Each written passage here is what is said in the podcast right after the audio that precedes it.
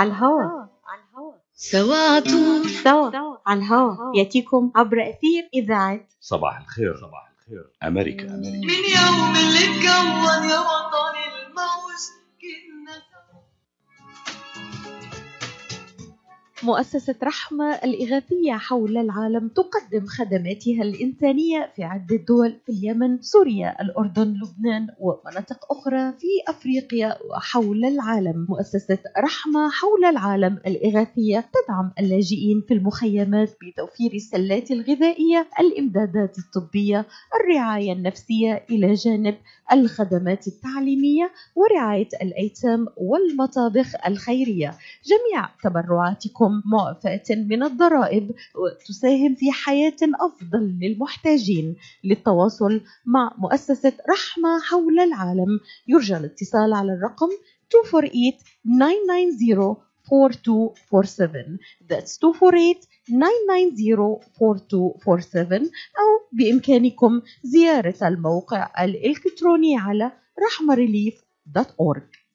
RACMA Worldwide Aid and Development provides humanitarian aid in several countries, especially in areas inside Yemen, Gaza, Syria, Lebanon, and Jordan, in addition to others in Africa and around the world. RACMA Worldwide provides food baskets, container shipment, medical supplies, mental health care, education, orphan sponsorship, soup kitchens, and more. Go to rahma relief dot org or call two four eight nine nine zero four two four seven. Any amount donated to RACMA Worldwide will go to sustaining many lives. Call now two four eight nine nine zero four two four seven. أسعد الله أوقاتكم أيها المشاهدون الأعزاء بكل خير. نحن معكم في حلقة بعنوان الحصاد، حيث نعرض لما قدمته مؤسسة فاعلة ومهمة في الجالية العربية الأمريكية في مجال الإغاثة الإنسانية. قد يكون مقرها هنا ونشاطها يبدأ من هنا، ولكن أذرعها البيضاء من الإغاثة والمساعدات الإنسانية تصل إلى كل مكان يمكن الوصول إليه، وطبعا في القلب منه الشرق الأوسط وبلداننا العربية فيما تمر به من أزمات.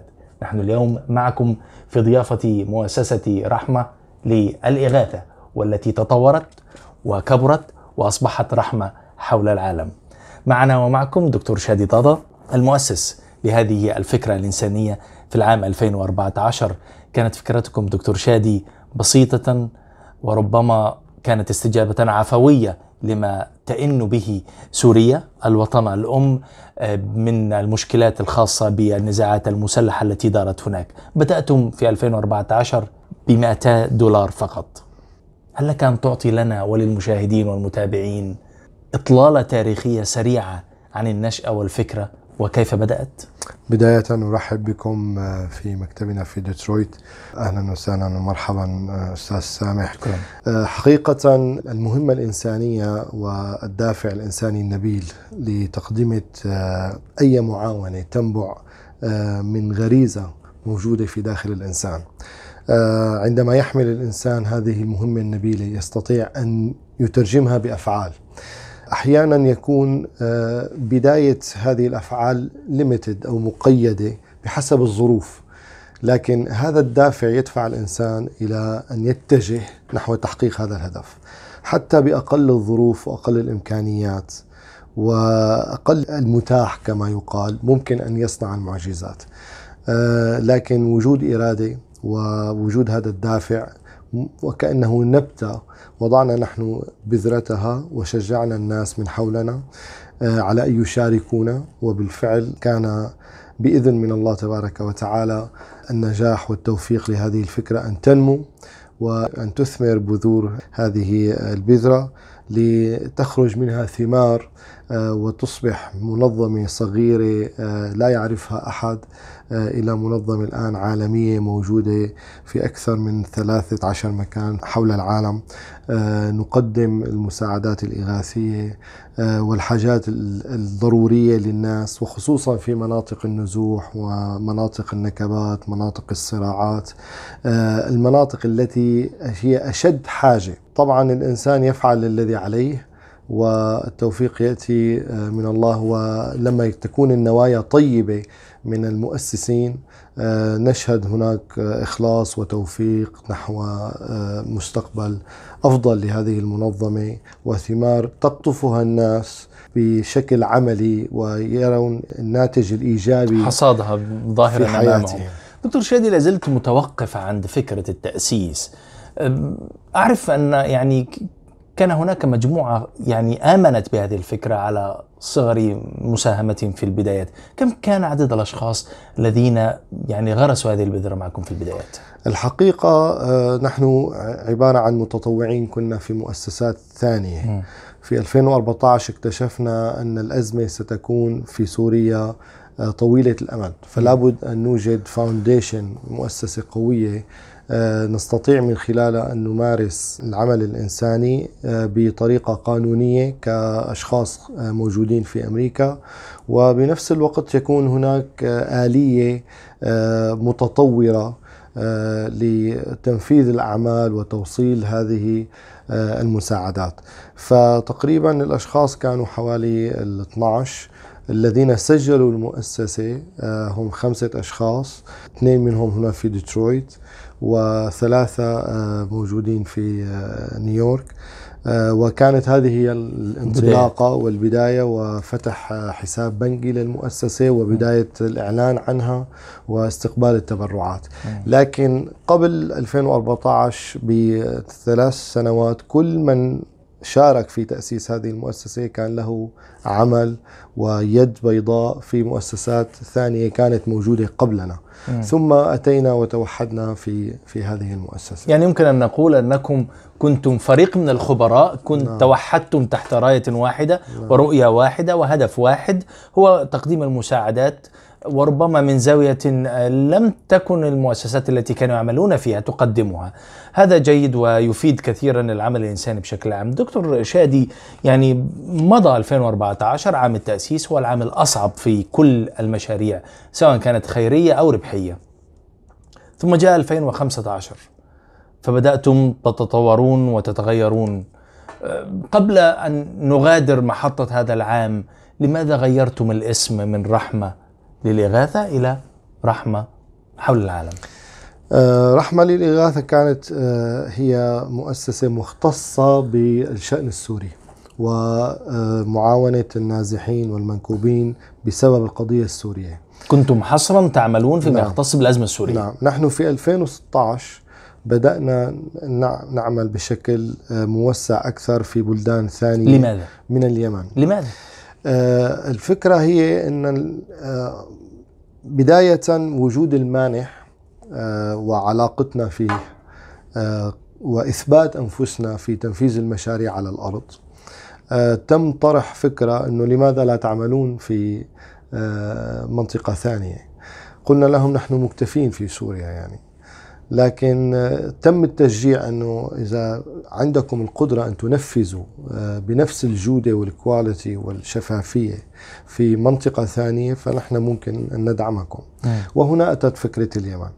و... فكانت تاني المناطق التي عملتم بها كانت اليمن. كانت اليمن، بعد طبعا نحن عملنا في سوريا، في الداخل السوري، في تركيا، في لبنان، في الأردن، وثم انتقلنا في ألفين وستة عشر إلى اليمن. صحيح أنكم عملتم في هذه الدول، لكن لا ننسى أن هذه الدول كانت هي الدول المستضيفة للنازحين نعم. واللاجئين، فكنتم تعملون في معسكرات وفي مناطق التي تمام. تخص السوريين بشكل أو بآخر. تماما. وبدأت اليمن بتبرعات عينية، إرسال حاويات، ثم يعني ابتدأنا نؤسس فريق اليمن بنفس الخبرة التي حاولنا أن نستفيد من الأخطاء، نستفيد من خبرة الفريق الموجود على الأرض. دائما هناك بون شاسع بين من يعمل على الأرض ويشاهد ويقيم وينقل الحالة وبين من يتخذ القرار.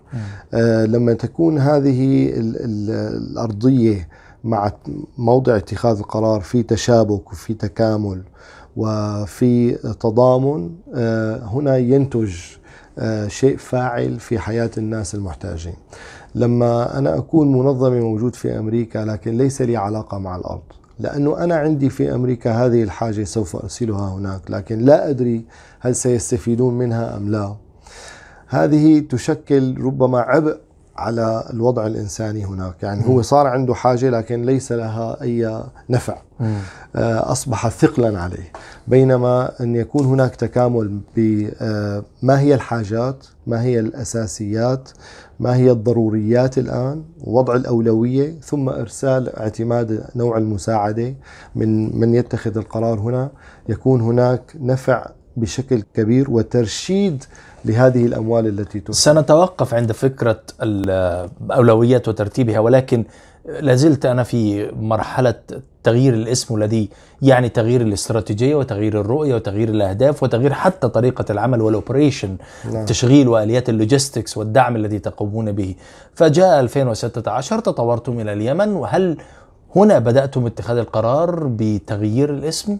طبعا هنا أخذنا القرار لأنه لابد أن تعطي انطباع للمانح وتشجيع المانحين الآخر أننا نعمل بأكثر من دولة، حتى هم يعني يعيدوا تقييم المؤسسة وتنظيمها. وطبعا ساوينا ريفريش للفيجن والميشن وكيف ممكن أن نوسع مصادر الإمداد وبنفس الوقت مصادر تنفيذ هذه المشاريع، و وجود جسر واصل بينهم. يعني نحن عبارة عن جسر بين المانح وبين الحاجة، هذا هو دورنا. ليس عندنا موارد ثابتة بشكل شهري تغذي المشاريع، لكن نحن بالثقة التي بنيناها مع المانحين وبتكامل الرؤية التي ننقلها من الصورة على الأرض نقنع المانح بالحاجة وكيف لنا أن نتدخل بشكل فوري وعاجل لسد هذه الحاجة ونغير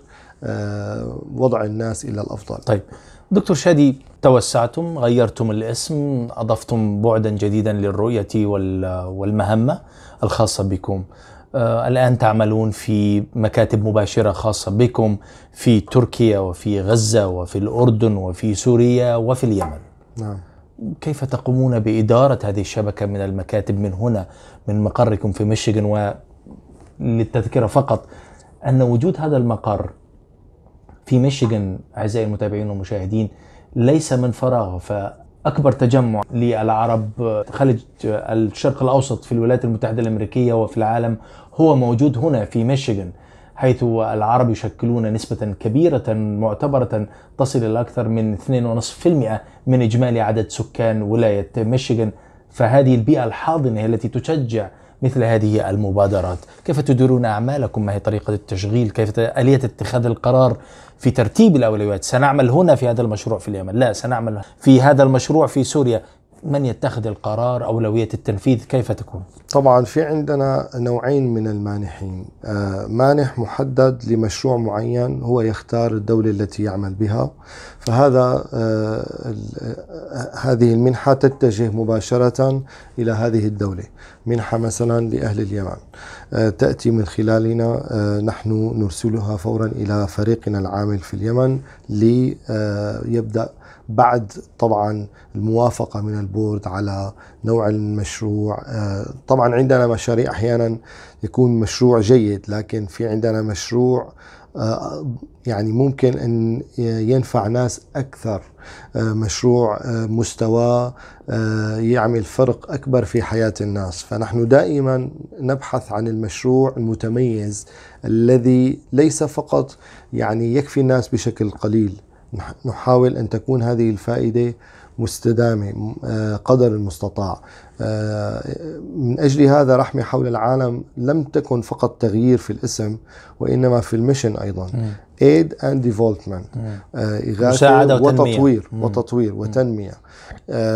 لذلك نحن أنشأنا الآن وأعطينا بعد أكبر لموضوع المشاريع التنموية التي تكون كفاية للناس زيادة عن موضوع إغاثتهم إغاثة يعني emergency response فقط. م- نحن نحاول أن نعطيهم السنارة كما يقولون، لا لا تعطيني سمك، علمني كيف أصطاد السمك. تعملون على تخفيف الحالة الحرجة الحالية، وفي نفس الوقت وضع خطة واستراتيجية وآلية معينة لتعميم التعليم واستدامة الاستفادة بما قمتم به، وخصوصا على طول الأزمة. الآن أصبح عندنا دونر فتيك، يعني المتبرعين صار في عندهم ثقل.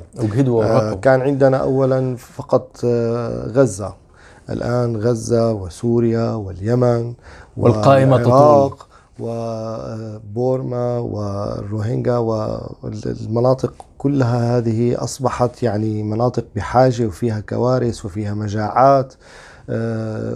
طبعا أفريقيا عندنا عمل في غانا وفي سيراليون أيضا، حفر آبار من بعض المانحين أيضا، نحن مشاريع موجهة لهم هذه المشاريع. فالمشاريع الموجهة هذه سهلة. م. عندنا الجنرال فوند، هو هذا هو ما سنأتي عليه تماماً بشكل أكثر تفصيلا، ولكن بعد هذا الفاصل قوا معنا، لازلنا في هذه التغطية الخاصة بعنوان الحصاد من مقر مؤسسة رحمة حول العالم. ابقوا معنا.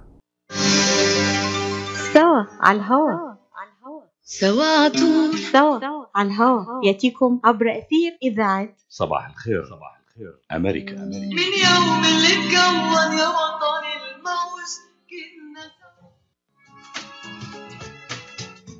مؤسسة رحمة الإغاثية حول العالم تقدم خدماتها الإنسانية في عدة دول، في اليمن، سوريا، الأردن، لبنان، ومناطق أخرى في أفريقيا وحول العالم. مؤسسة رحمة حول العالم الإغاثية تدعم اللاجئين في المخيمات بتوفير السلات الغذائية، الإمدادات الطبية، الرعاية النفسية، إلى جانب الخدمات التعليمية ورعاية الأيتام والمطابخ الخيرية.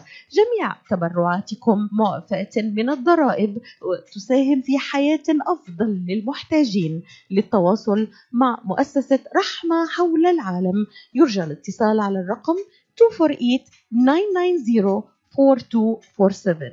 That's two four eight nine nine zero four two four seven، أو بإمكانكم زيارة الموقع الإلكتروني على rahmarelief dot org. RACMA Worldwide Aid and Development provides humanitarian aid in several countries, especially in areas inside Yemen, Gaza, Syria, Lebanon, and Jordan, in addition to others in Africa and around the world. RACMA Worldwide provides food baskets, container shipment, medical supplies, mental health care, education, orphan sponsorship, soup kitchens, and more. Go to rahma relief dot org or call two four eight nine nine zero four two four seven. Any amount donated to RACMA Worldwide will go to sustaining many lives. Call now two four eight nine nine zero four two four seven. مرحبا بكم مرة أخرى مشاهدين الأعزاء، عودة بعد الفاصل، ولازلنا في هذه الحلقة الخاصة بعنوان الحصاد من مقر مؤسسة رحمة حول العالم، وفي ضيافتكم الدكتور شادي طه. كنا توقفنا قبل الفاصل حول النوع الثاني من التمويل أو من الفند الذي يأتيكم من المساهمات العامة والتبرعات العامة. تفضل دكتور. طبعا هذا الجنرال فند هو البحبوحة الذي تستطيع أن تكفي المشاريع الثانية التي تكون يعني من غير قيد. هذه تعتمد على التبرعات الفردية individual donors، وبعض الانستيتيوشن أيضا موجودين هنا في أمريكا، الكنائس، عندنا تبرعات تأتينا من المساجد، الفندريزنج ايفنت اللي بنساويها بشكل شهري في ولايات متعددة، هذه تكون يعني موظفة أول شيء لتطوير موضوع المؤسسة نفسه. مثلا موضوع الدوكيومنتيشن أخذنا منحة من جوجل، البنية الأساسية والتحتية للمؤسسة التي تماماً تساعدها على تنفيذ المشاريع. تماما. الآن عند الكادر المؤسسة كله في في أمريكا وفي مكاتب الثانية يعمل على برنامج واحد سيلز فورس، وهذا من يعني أكثر البرامج المتطورة لتغطية المتابعات للأنشطة وتحميل البيانات وإظهار أيضاً النتائج وأخذ التقارير والدلالات لقياس مدى النجاح لكل مشروع من عدمه. هذا البرنامج طبعا هو مكلف, مكلف جدا، رخصته مكلفة سنوية تدفع، أعرف عنه كثير، لكن جوجل نحن أخذناه بشكل مجاني لأنه مؤسسة غير ربحية, غير ربحية وأعطونا عشرين مستخدم. مم. طبعا المؤسسات الربحية تدفع على كل مستخدم ألف دولار في السنة. مم. نحن عندنا عشرين مستخدم فري. طبعا هذا كله يعني يساعد في تقوية وتمتين موضوع المتابعة لهذه الأعمال والمشاريع. فقسم منا يصرف على موضوع تقوية أسس تكلفة العمليات والتشغيل، عملية التشغيل آه ثم أيضا آه توسيع نشاط اللوكال آه بروجكت هنا في أمريكا وأيضا في المكاتب، لأنه نحن مثلا نحن في دول مستضيفة، فعندنا عشرين بالمئة مثلا في الأردن لابد أن يكونوا أردنيين يستفيدوا من هذه المشاريع، فنحاول تغطية هؤلاء المستفيدين من الجنرال فند.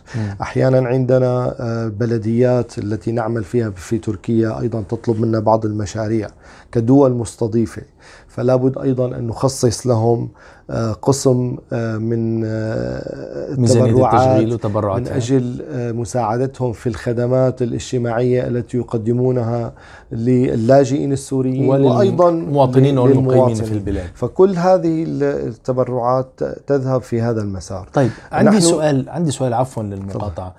عندما تعرض قائمة المشاريع على المجلس الإدارة للاختيار أو البورد للاختيار تأتي العناوين هام وعاجل، نعم، من يأخذ الأولوية، الهام أم العاجل؟ طبعا نحن يعني نضع جهدنا لأن نوازن، آه لكن العاجل آه كمؤسسة نحن نعمل في مناطق حروب، فلا نستطيع أن نقف متفرجين على كارثة تحصل الآن. بنفس الوقت لا نستطيع أن نصرف كل الأموال في الإمرجنسي ريسبونس، فنحاول أن يكون هناك توازن، خمسين بالمئة مثلا من الحوالي المرسلة تذهب إلى الإمرجنسي ريسبونس وخمسين بالمئة تذهب. في ألفين وأربعة عشر ألفين وخمسة عشر ألفين وستة عشر كنا نرسل كل التبرعات هذه للإمرجنسي ريسبونس، طبعا كانت الظروف يعني متغيرة وحركة التبرعات أيضا كانت أقوى. الآن في ظل يعني ركود ونزول نسبة التبرع وحتى مبلغ التبرع، يعني من كان مثلا أنا أذكر في ألفين وثلاثة عشر كان حاصل الفندريزنج مئتين ألف مئتين وخمسين ألف، الآن لو بتجيب سبعين ألف مئة ألف بيكون يعني جيد جدا، خمسين بالمئة وأقل كمان انخفضت، فهذا كله يؤثر على القرار في أين نصرف هذه الأموال. مم. لكن عندنا أولوية للإمرجنسي ريسبونس، للحالات الاستجابة الطارئة، نعطيها خمسين بالمئة من ما نملك وخمسين بالمئة نبقيها للمشاريع التي تكون على مدار السنة. طبعا النساء والأطفال هم عندنا أولوية، كل مشروع يغطي نساء وأطفال هذا يعني يصرف من دون أن يكون هناك نزاع بين أعضاء مجلس الإدارة في تحديد الأولوية. لا يستطيع أحد أن يقول لا لطفل جائع أو لطفل من غير مأوى أو امرأة ما عندها أطفال، هذه تكون أولوية لنا. باقي المشاريع ممكن أن يعني نؤخرها قليلا بحسب حركة التبرعات وبحسب الشيء المتاح عندنا في الصندوق، أو مثلا ممكن عندنا انتظار مثلا لشهرين سيأتينا منحة ممكن نغطي هذا المشروع من هذه المنحة، يعني تؤجل بعض الأشياء. تؤجل بعض الأشياء. طيب دكتور، يعني قلتم أنكم أعطيتم للمشاهدين إضاءة على طريقة العمل، آلية اختيار القرار، فريق العمل هنا في المكاتب، البنية الأساسية، أدوات التكنولوجيا التي تستخدمونها للمتابعة والتنسيق وقياس النتائج. في سؤال، أتعملون بدون معوقات غير المعوقات المادية وغير التمويل؟ هل تعملون بأريحية؟ هل تتحركون في هذه الدول مدعومين بكونكم مؤسسة أمريكية؟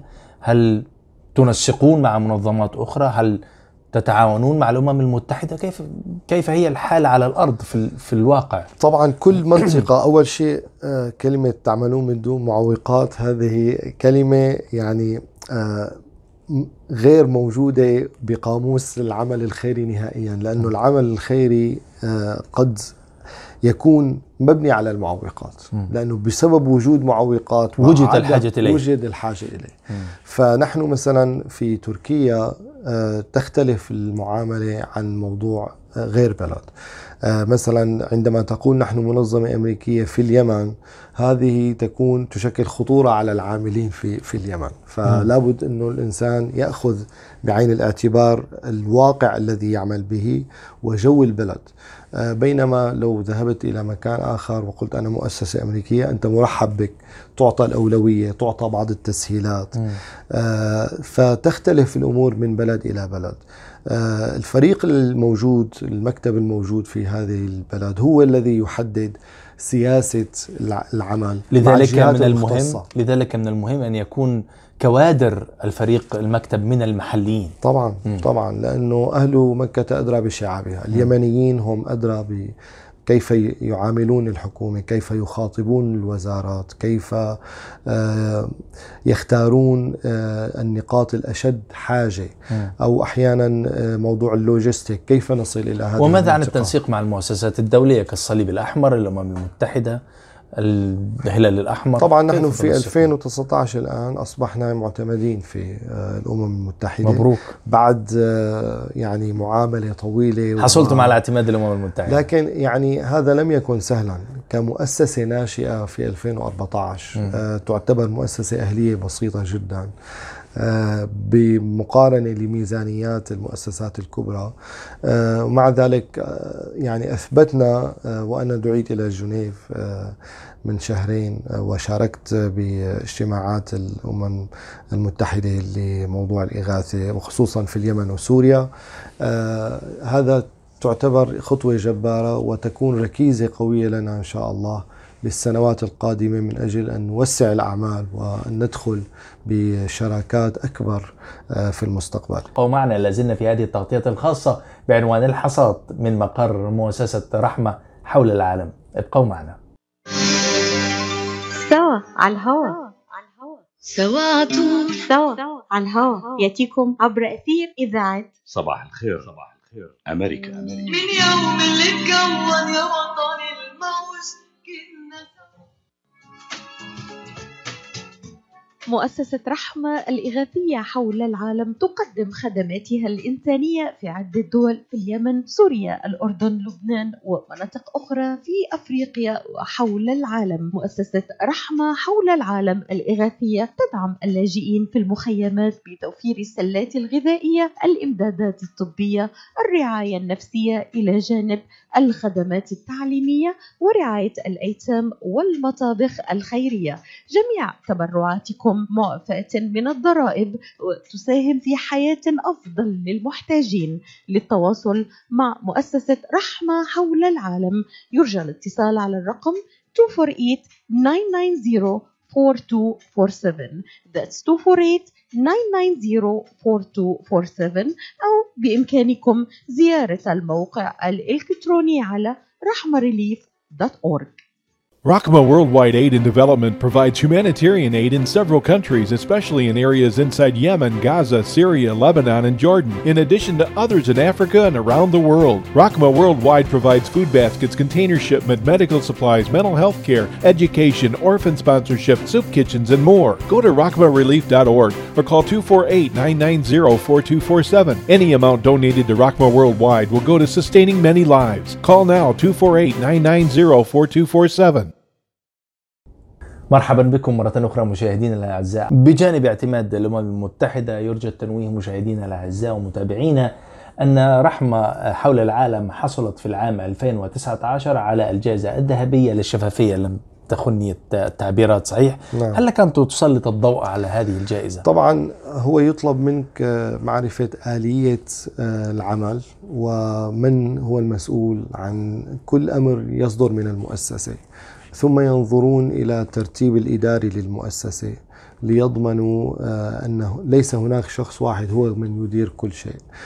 كل عملية في المؤسسة الغير ربحية لابد أن تكون باطلاع إلى باطلاع من أكثر من شخص, شخص. ليضمنوا أن هذه التحويلات أو هذه القرارات أو هذه الاختيارات في المؤسسة ليست مبنية على مصلحة شخصية، ليست مبنية على مصلحة شخصية، ولا يكون في هناك كونف تعارض مصالح تعارض مصالح بين من يصدر الامر وبين من من ينفذ او مستفيد حتى، يعني مش شرط يكون مستفيد في في جهه او في نقطه من النقاط. فطبعا ترسل انت الاوراق وثم يكون هناك انترفيو لمجلس الاداره، ثم يؤخذ كل شخص صاحب قرار على حدة ويناقش معه كيفية إجراءه لهذا القرار وعودته للإدارة في هذا القرار، ثم يطلب الآدت المالي للمؤسسة، وهذا أهم شيء. ونحن كل سنة نعمل آدت internal audit، يعني تدقيق مالي داخلي, داخلي. على المؤسسة لنضمن أن كل شيء، طبعا هو حماية لنا نحن كأشخاص وأيضا حماية لمتبرعينا، وتكون يعني شهادة من أجل أي مانع عندما نذهب إليه نقول له انظر نحن عندنا التدقيق المالي وعندنا كل الأوراق المطلوبة من أجل أن نبدأ في تقديم طلب منحة مالية سواء كانت حكومية أو كانت من منظمات خاصة أو منظمات أهلية. هي إنجازات تعتبرونها في ألفين وتسعة عشر هامة اللي صالح الشكل والبنية التحتية للمؤسسة. في ألفين وتسعة عشر كنتم وضعتم خطة للعمل استهدفتم بها إغاثة وتنمية ومجموعة من الأهداف الإنسانية. ماذا حققتم وماذا تستطيع أن تقول أنه لم يتحقق وينتظر التحقيق في ألفين وعشرين؟ طبعا كما حدثتك بنقل المؤسسة من الإغاثة إلى التنمية، آه هذا كان مستهدف في ألفين وتسعة عشر وتحقق ألفين وتسعة عشر تحقق بجزء منه. آه كان عندنا أكبر المشاريع التي أردنا أن نحققها هو نقل النازحين في داخل سوريا من مخيمات إلى مساكن. م. لم نستطع أن نحقق هذه النقلة بسبب الأوضاع السياسية وبسبب الأوضاع العسكرية على الأرض وبسبب تأثر المنطقة كلها باختلاطات منعتنا ووقفت في وجه تنفيذ هذه الحركة التي نراها الآن هي ضرورة قصوى للحفاظ على كرامة هؤلاء الناس، وما زلنا ننادي فيها وما زلنا نعمل بها. أه تحققت ب يعني مناطق لكن لا نستطيع أن نقول أنها يعني تكفي الناس. أه هي عبارة عن تجارب أه من أه مباني أه تم نقل الحالات الضرورية، لكن لا تشكل رقم عالي كبير جدا بالمقارنة إلى ما كنا نطمح إليه. يعني كنا كان في أه خطتنا أن ننقل أقل شيء عشرين ألف عائلة إلى بيوت، لم نستطع أن نفعل هذا آه بسبب آه الواقع على الأرض فرض نفسه، وبأيضا آه موضوع الحالات الطارئة وكثرة القصف على أهلنا في الداخل السوري وال موجات النزوح بشكل متكرر وتغيير مناطق النزوح تستنزف وتستهلك كل, كل هذا خطط من ناحية الأولويات. هذا يعني تكون عوائق في طريق تنفيذ الهدف. لكن استطعنا أن ننمي الجانب الزراعي، من عنده أرض أعطيناه المواد الأساسية للزراعة وبدأوا بالفعل. يعني هناك هذا في إطار تحول استراتيجيتكم من الإغاثة فقط إلى الإغاثة والتنمية. سنعود الدكتور شادي بعد الفاصل. مستمعينا ومشاهدينا الأعزاء، لنستكمل معكم هذه الإضاءة حول الأهداف التي كانت مخططة في عام ألفين وتسعة عشر، ما تحقق منها وما ينتظر. نحن في انتظاركم بعد الفاصل، ابقوا معنا. سوا على الهواء، سوا طول سوا على الهواء، يأتيكم عبر أثير إذاعة صباح الخير. صباح الخير أمريكا. أمريكا من يوم اللي اتكون يا وطن الموج كنا. مؤسسة رحمة الإغاثية حول العالم تقدم خدماتها الإنسانية في عدة دول، في اليمن، سوريا، الأردن، لبنان ومناطق أخرى في أفريقيا وحول العالم. مؤسسة رحمة حول العالم الإغاثية تدعم اللاجئين في المخيمات بتوفير السلات الغذائية، الإمدادات الطبية، الرعاية النفسية، إلى جانب الخدمات التعليمية ورعاية الأيتام والمطابخ الخيرية. جميع تبرعاتكم معفاة من الضرائب وتساهم في حياة أفضل للمحتاجين. للتواصل مع مؤسسة رحمة حول العالم يرجى الاتصال على الرقم two four eight nine nine zero four two four seven. That's two four eight nine nine zero four two four seven. أو بإمكانكم زيارة الموقع الإلكتروني على rahma relief dot org. RACMA Worldwide Aid and Development provides humanitarian aid in several countries, especially in areas inside Yemen, Gaza, Syria, Lebanon, and Jordan, in addition to others in Africa and around the world. RACMA Worldwide provides food baskets, container shipment, medical supplies, mental health care, education, orphan sponsorship, soup kitchens, and more. Go to rahma relief dot org or call two four eight nine nine zero four two four seven. Any amount donated to RACMA Worldwide will go to sustaining many lives. Call now two four eight nine nine zero four two four seven. مرحبا بكم مرة أخرى مشاهدينا الأعزاء في هذه الحلقة الخاصة بعنوان الحصاد، والتي نحن فيها في ضيافة مؤسسة رحمة حول العالم. كنا توقفنا قبل الفاصل دكتور شادي حول الأهداف التي تسعون إلى تحقيقها في ألفين وتسعة عشر، ما تحقق وماذا وماذا منها ما هو في الانتظار.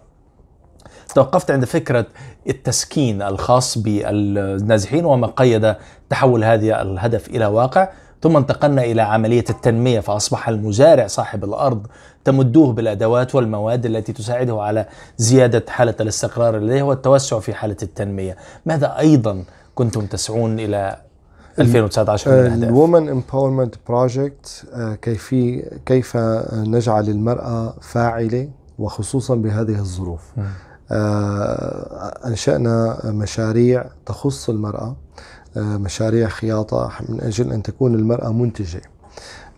عندنا مثلا مشروع وينترايزيشن، حملة دفء الشتاء، أعطينا هؤلاء النسوة اللواتي عندهم مكانات الخياطة أقمشة من أجل أن يحيكوها وينتجوا منها ملابس, ملابس. ثم نأخذ هذه الملابس نشتريها نحن منهم م.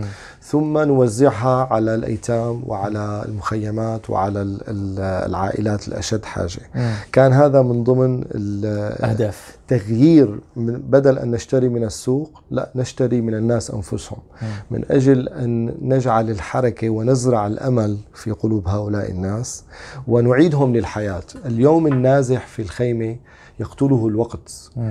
إن لم تشغله سيشغلنا بأشياء قد تكون سلبية على المجتمع. صحيح. فنريد أن نشغلهم بأشياء تنفعهم وتمضي أيضا الوقت. فكان هذا من أهم وأنجح المشاريع التي عملناها.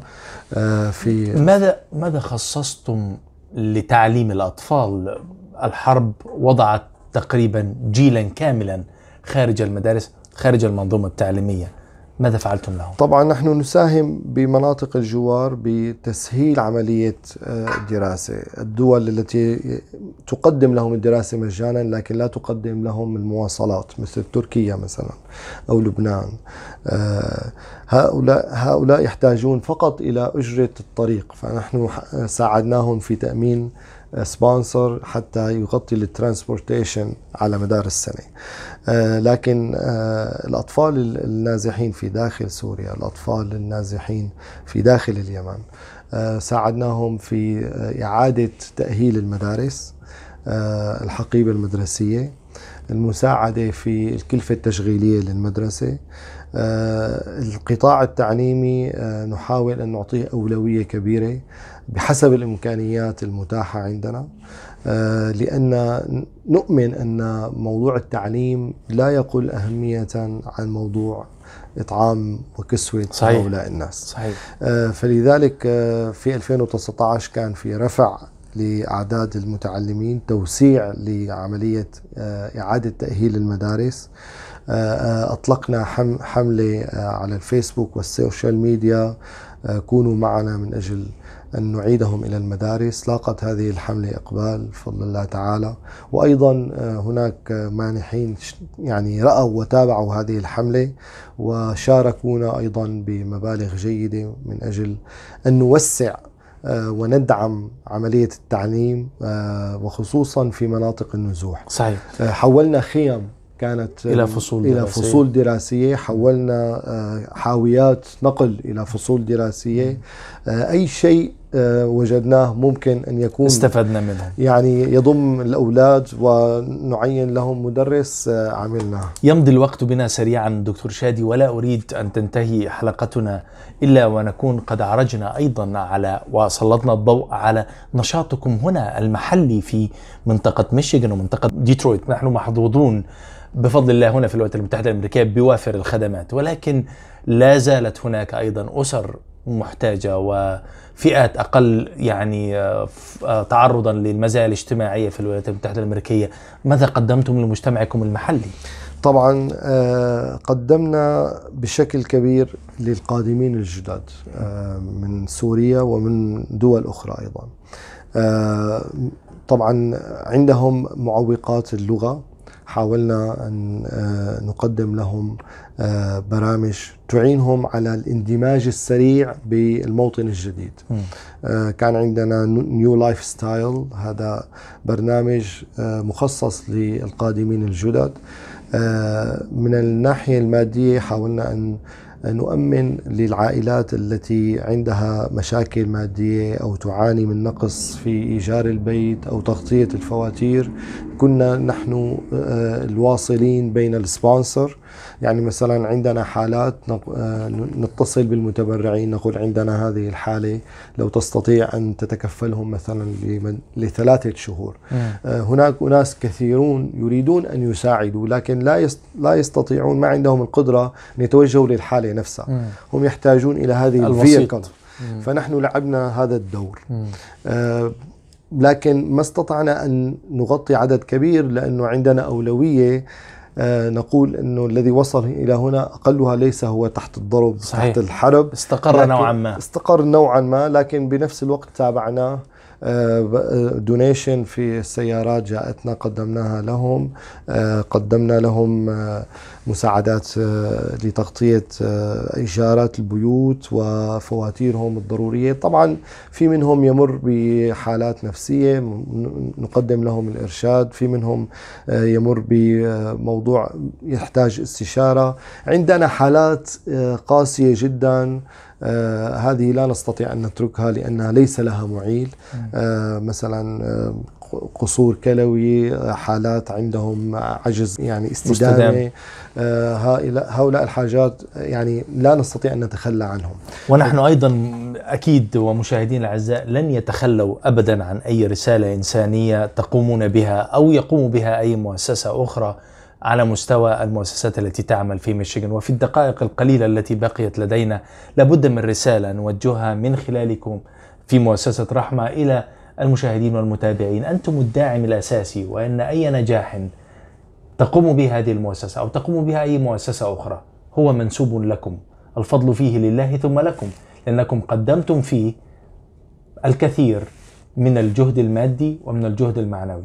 والآن قد ندعوكم أيضا لأن تستمروا في هذا الدور، ولكن سأترك الدكتور شادي ليتوجه لكم بهذه الرسالة ليضع معكم إطارا كيف يمكن أن تكون هذه التبرعات، ما هي الأهداف التي سيتم التركيز عليها في العام عشرين عشرين، وكيف يمكن التواصل مع مؤسسة رحمة لتقديم يد العون. ولا تستصغروا شيئا من الخير، مهما تكون مساهمتكم قليلة ستكون لها أثر كبير. بدأت رحمة بمئة دولار والآن تعمل في أكثر من ثلاثة عشر دولة، صحيح؟ نعم. فماذا يمكن أن تقول للمشاهدين؟ أنا أقول للإخوة المتبرعين في حلقة حصاد أن هناك مؤسسات كثيرة والكل يعمل، لكن أنا أحض كل متبرع أن يكون له هو التقييم لاختيار أي مؤسسة يتبرع لها. هناك عوامل كثيرة تكون ظاهرة تشجعك أي مؤسسة تختار. طبعا الجانب الإعلامي جانب جيد جدا في المؤسسة، لكن كيف أنا أتأكد من أن هذه المؤسسة هي حقيقة عاملة على الأرض؟ هذا يحتاج إلى متابعة قد تستغرق بعض الوقت، لكن مع مرور الوقت سأكتشف أنا أن هذه المؤسسة هي حقيقة تلبي حاجات هؤلاء الناس وتحدث الفرق في حياتهم، وأرى هذه النتائج. أنا لا أريد تبرعك اليوم وتختفي، أنا أريدك أن تتبرع وتكون معي، لأنني أنا وأنت على مسافة واحدة في هذه المؤسسة وعلى مسؤولية واحدة. مهمتنا هي مهمة إنسانية. فالمتبرع الكريم يحتاج أيضا أن يرى ثمرة هذا التبرع وأين ذهبت هذه الأموال وهل حقيقة استفاد من منها الناس. ونحن نسعد عندما نرى هذا الإنسان لأنه دائما يوجهنا ويذكرنا أننا نحمل مسؤولية كبيرة. فنحن قلوبنا مفتوحة، أي إنسان عنده سؤال نحن جاهزون وعلى العين والرأس، نقبل الانتقاد، لا نقول نحن كاملين ولا نقول لا ليس عندنا أخطاء، من يعمل يخطئ، لكن كونوا عونا لنا كيف نصل إلى الأفضل. مضى الوقت سريعا دكتور شادي، رسالة, رسالة إنسانية كبيرة نتمنى لكم التوفيق في أن تصلوا بها إلى كل محتاج. خلفكم مشاهدون وجالية عربية ومسلمة وجالية إنسانية على مستوى العالم تستشعر أهمية هذا الدعم. نتمنى لكم التوفيق، وحتى نلتقي إن شاء الله في حلقة قادمة نتدارس فيها حصادا ونرى فيها إنتاجا متميزا. كنا معكم في هذه التغطية الخاصة في ضيافة مؤسسة رحمة حول العالم. كنت معكم أنا سامح الهادي من يو اس Arab Media. نشكر لكم طيب المتابعة وكل عام وأنتم بخير.